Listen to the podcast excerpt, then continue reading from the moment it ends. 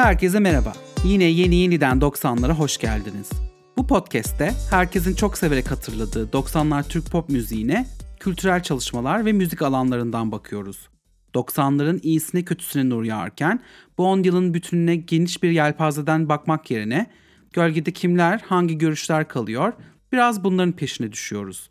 Feminist ve queer akademisyenler 90'lara yeniden baktığında neleri görüyor, neleri hatırlıyor, neleri eleştiriyor her hafta bunları konuşuyoruz. Merhaba Sezgin, nasılsın? Teşekkür ederim İlker, sen nasılsın? Ben de iyiyim, teşekkürler. Bugün 90'larda geri vokalistlikten solistliğe geçmiş isimleri konuşacağız.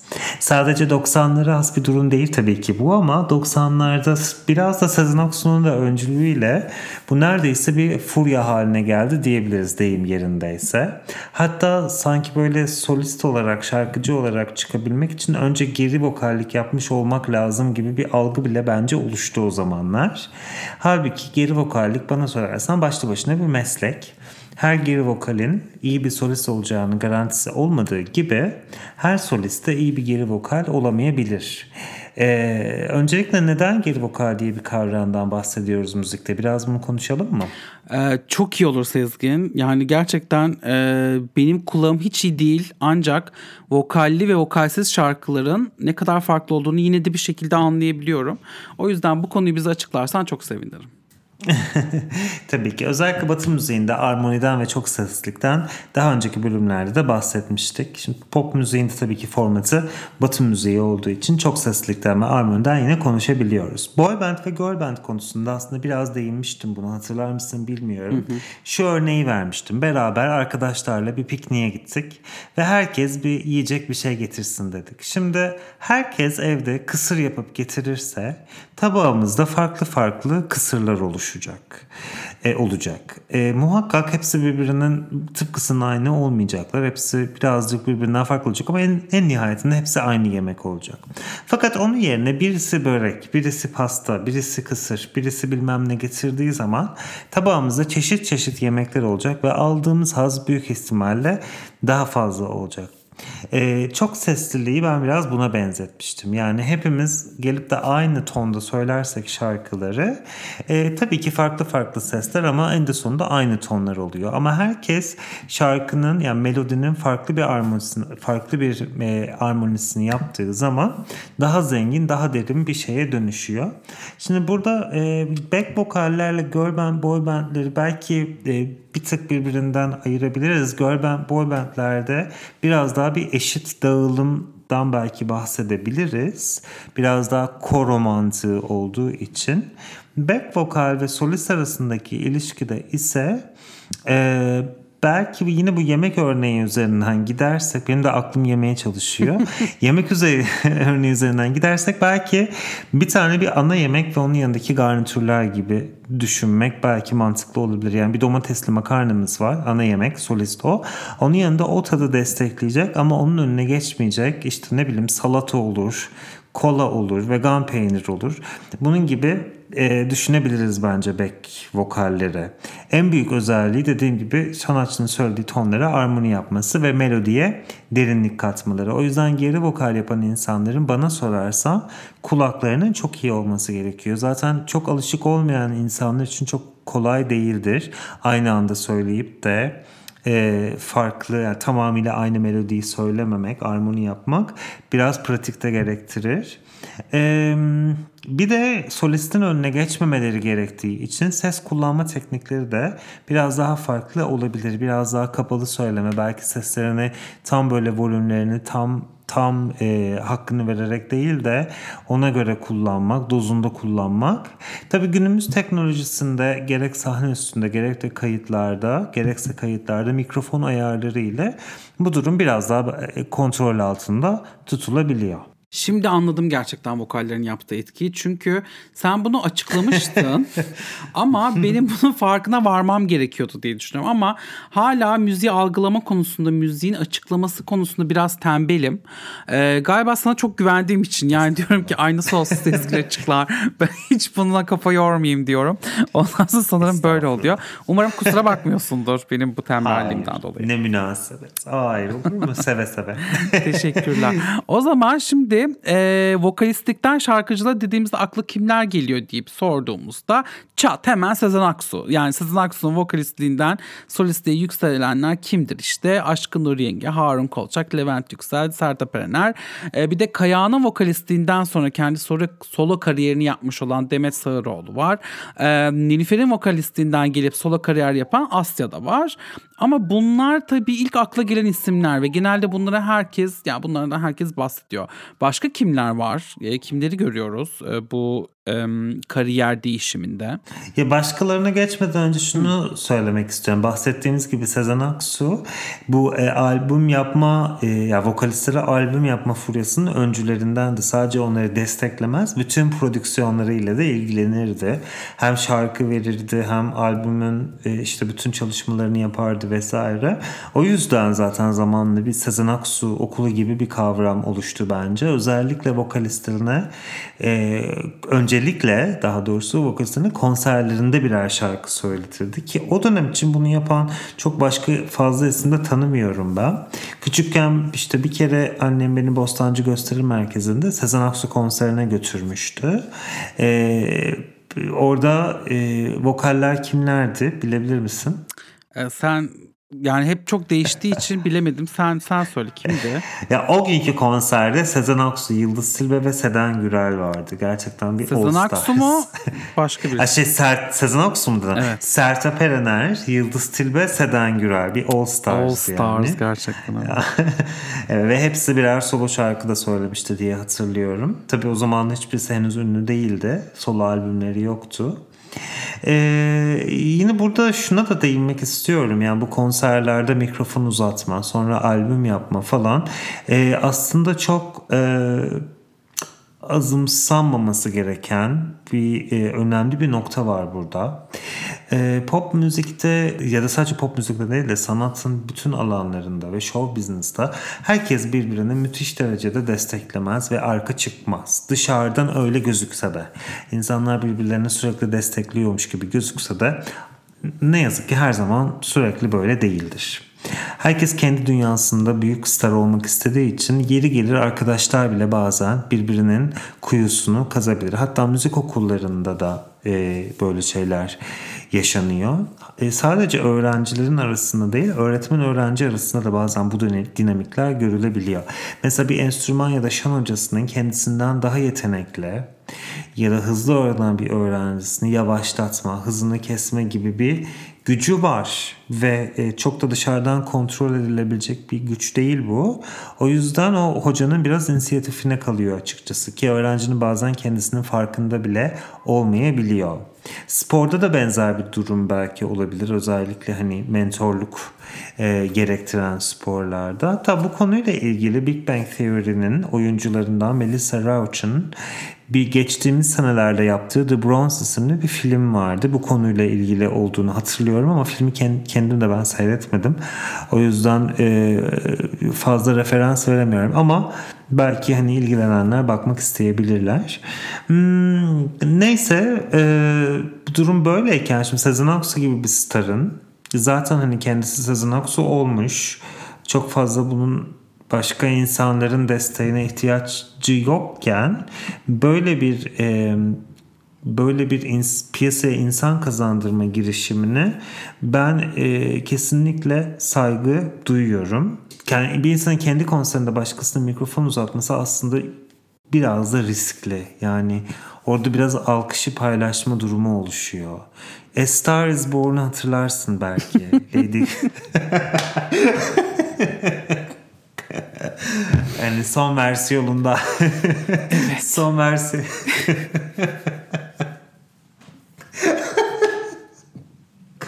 son versiyonundan üzerinden konuşursak işte Lady Gaga e, hani Bradley Cooper'ın sahnesine çıktıktan sonra hani bir süre sonra Bradley'de aralarında farklı bir dinamik de oluşuyor. Böyle kıskanmaya başlıyor falan filan. Bu risk her zaman var. O yüzden burada e, hakkını vermek istiyorum Sezen Aksu'nun.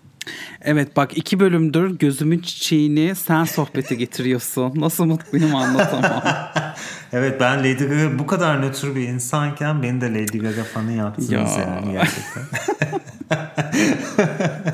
Ee, A Star Is Born demişken Sezen Aksu'nun da Minik Serçe filminin bir A Star Is Born uyarlaması olduğunu hemen hatırlayalım. Hatta geçen bölüm Evet. e, konuştuğumuz Atıf Yılmaz e, yönetmiştir o onu da.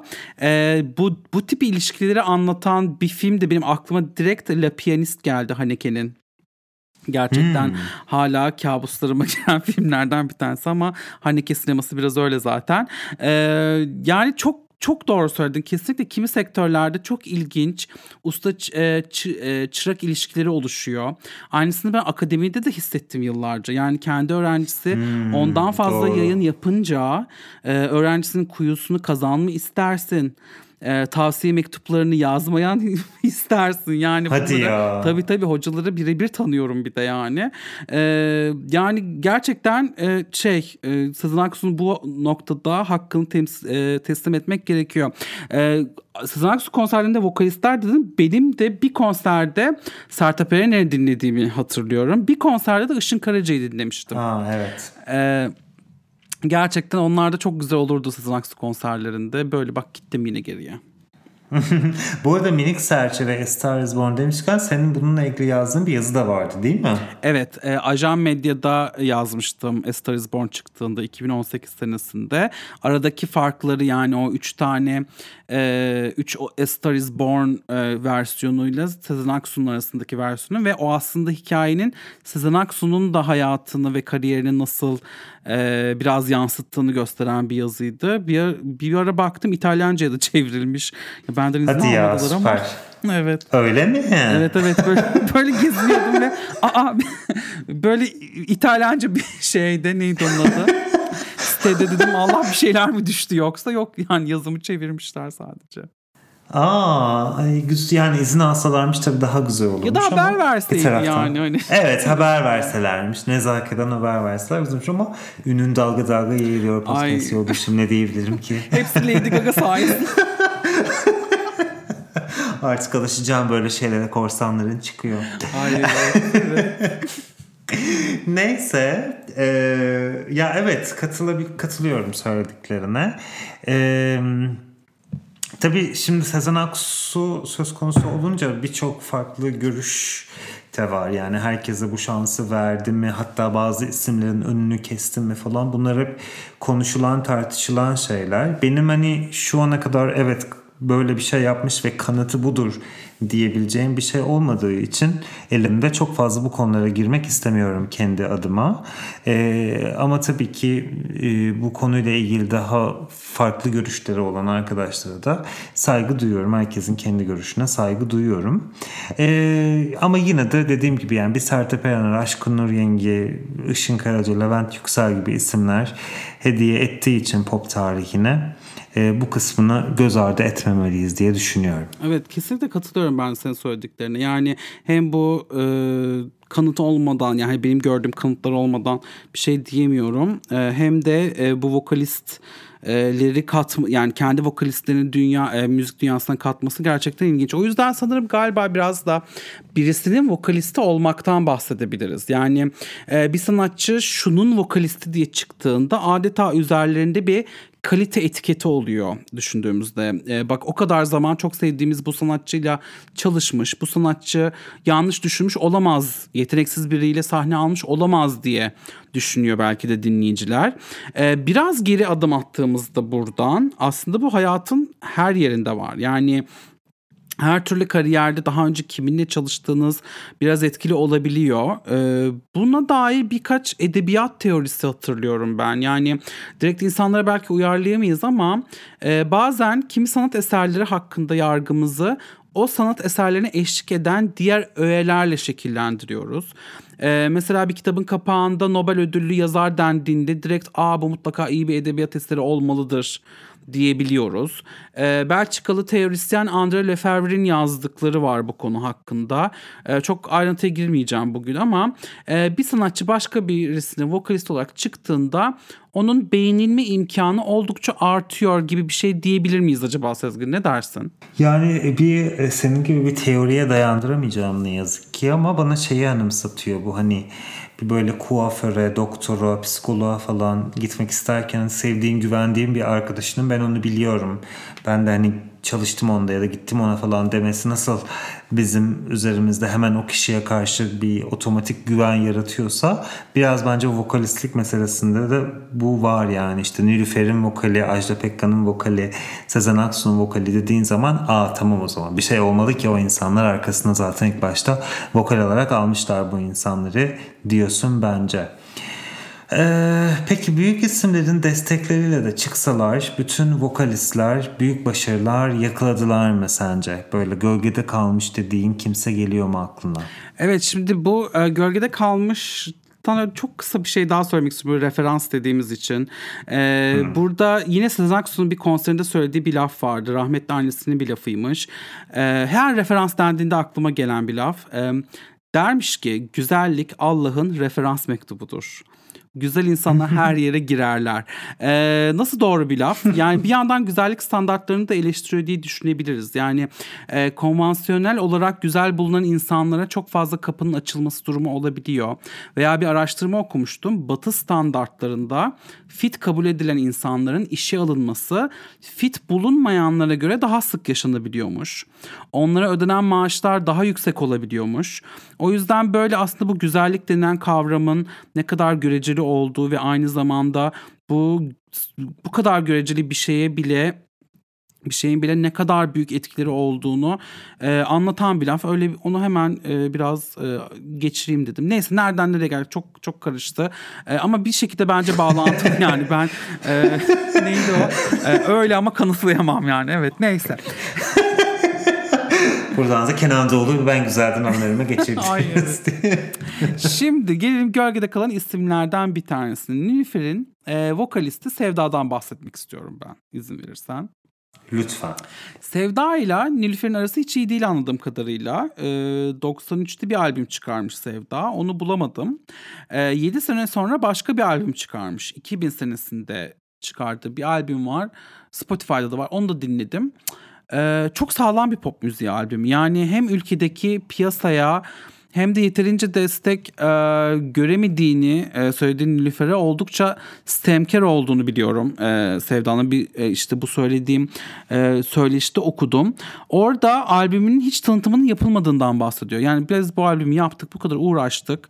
Evet dinlediğinizde de yani evet gayet uğraşılmış öyle e, bayağı üzerine düşünülmüş bir albüm gibi. Ama hiç ne oldu orada bilmiyorum. Yani hiç böylesine bir albümü tanımamışız ee, yani 2000'lerde ben hala takip ediyordum pop müzik dünyasını. Ee, nasıl oldu böyle bir şey? Gerçekten çok ilginç ama bu e, bazen vokalist olmakta yetmiyor herhalde bilmiyorum. Evet yani sen anlatırken bu arada ben Sevda'yı hiç bilmiyordum. Ee, hiç sıfır kalmamış kafamda ne yazık ki.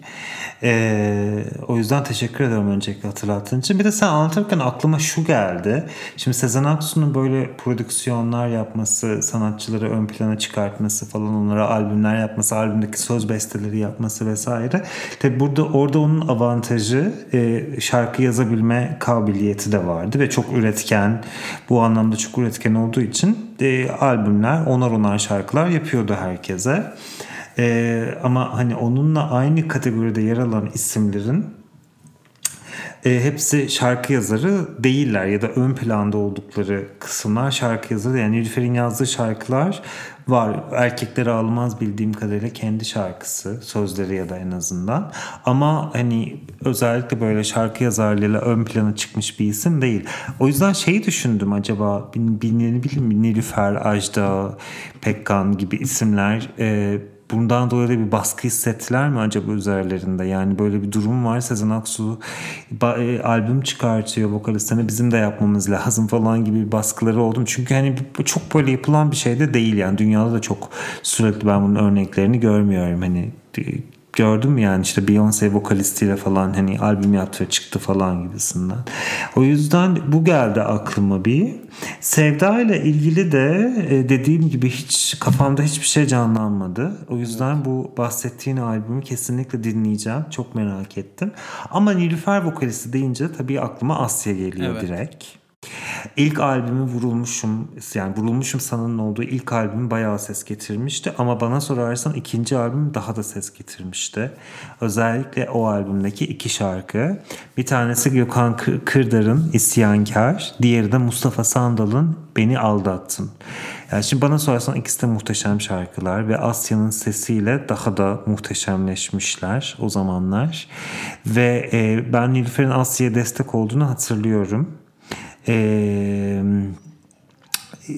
Ve hatta şimdilerde bile yani Instagram profilinde falan birbirleriyle ilgili şeyler paylaştıklarını görüyorum. Hala birbirini destekleyen iki sanatçı ve da iki dost.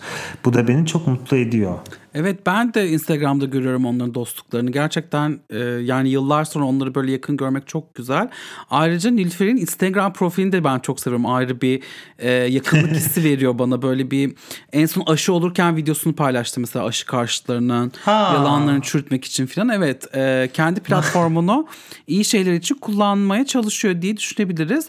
E, yalnız burada duracağım çünkü içimdeki Nilüfer fadı yine ortaya çıktı ve sürekli Nilüfer'den bahsediyor. O yüzden e, Mor Menekşe. Mor Menekşe. Mor ay evet ay. Neyse tamam o zaman başka kimler geliyor akla vokalistlikten solistliğe geçenler dediğimizde? Ya iki önemli isim geliyor. Tuğba Önal ve Sibel Gürsoy. İkisi de çok iyi sesler ve e, hem çeşitli albümlerde hem de sahnelerde 90'lar boyunca geri vokal olarak onları görüyoruz. Sonra solo albümleri de oluyor.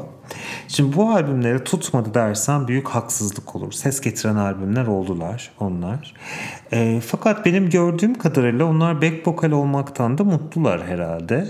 Çünkü kariyerlerini hala bu şekilde de devamda ediyorlar. Ya yani o solo kariyerleri bir evet arada dönem dönem albümler yapmışlar ama e, böyle sürekli solo albümler yapan insanlar olarak kalmamışlar. İkisi de Sıla ile çalışmaya hala devam ediyorlar. Sıla'ya back vokal yapıyorlar. Tuba Önal'ı Eurovision'da izlemiştik ki Eurovision bölümünde ko- konuşmuştuk. Raman'ın müziğini de seslendirmişti. Al beni al götür doğaya. Evet. 99 çıkışlı ee, onun adı Aşk albümü var. Sibel Gürsoy'un da aynı sene çıkmış. Gündüz Gece isimli bir albümü var. Bu albümü hatırlamayanları hemen hemen hemen Aşık Değilsin şarkısını yönlendiriyorum. Çok sevdiğim bir şarkıdır benim.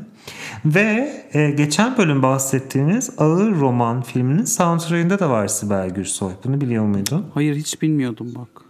Ya Atilla Özdemiroğlu'nun yap müziklerini yaptığı o albümde de var.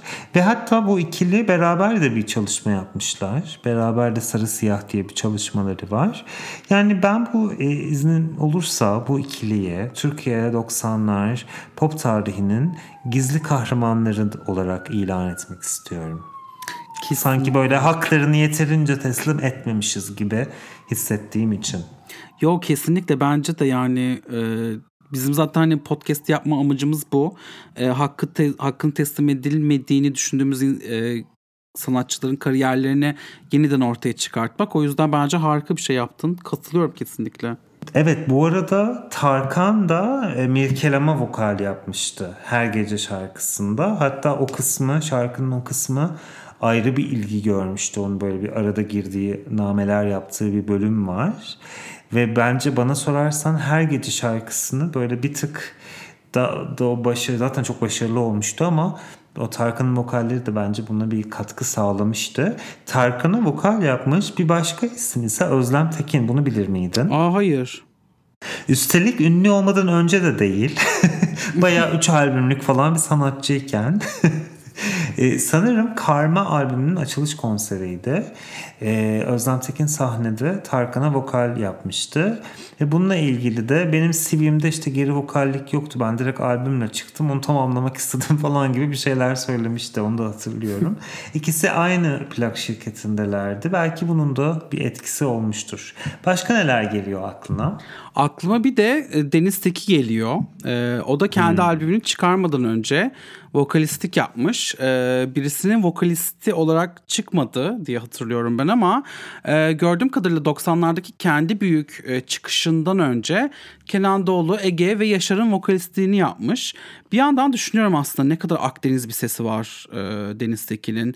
Bu bilgiyi öğrendiğimde bunu fark ettim. E, sanırım en sevdiğim Deniz Tekin şarkısının masal olmasının nedenlerinden bir tanesi de bu. E, masalı ben de çok severim ve e, ya yorumcu olarak da e, şarkı yazarı olarak da aslında Deniz Seki ne kadar başarılıymış diye düşünüyorum bu şarkıyı dinlediğim zaman. Senin işte bu masal şarkısının olduğu Aşk Denizi albümü Deniz Seki'yi bence en hani zirvede Deniz Tekin'in en zirvede olduğu dönemlerden bir tanesiydi. Böyle masal vardı, doyamadım da vardı. Seni öpmeye, koklamaya doyamadım şarkısı evet. ve böyle e, o dönemler herkesin ezbere bildiği şarkılardı bunlar. E, fakat herkesin farkında olmadığını düşündüğüm bu albümdeki şarkıların hemen hemen hepsinin söz ve müziği Deniz Seki'ye aitti. E, ne yazık ki Deniz Seki bence bu yönüyle çok parlamadı. Yorumcu olarak daha çok akıllarda kaldı.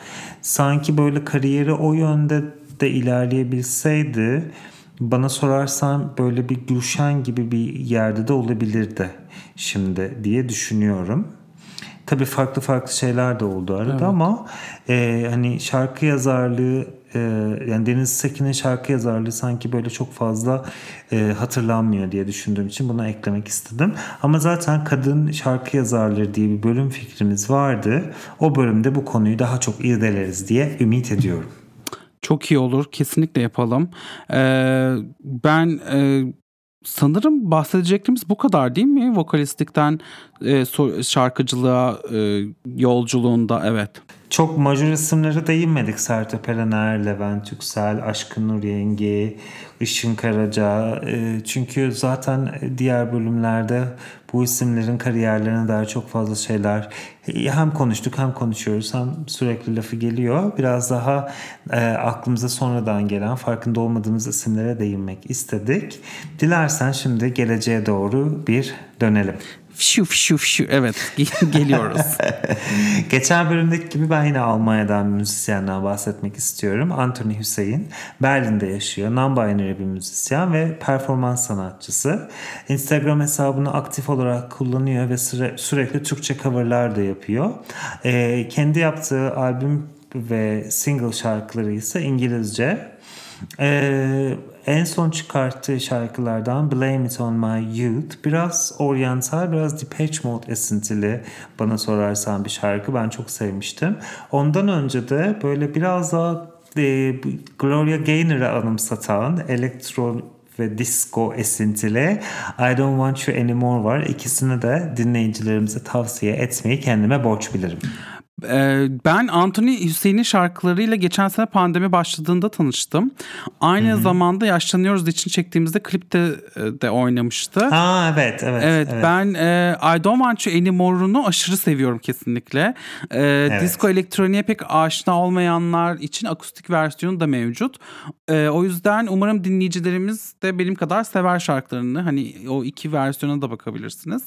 E, bunu yani e, konuşmamız bence iyi oldu. Evet bu bölümlük e, kendimize ayırdığımız sürenin sonuna geldik. O zaman gelecek bölümde görüşmek üzere diyelim. Görüşmek üzere, hoşçakalın.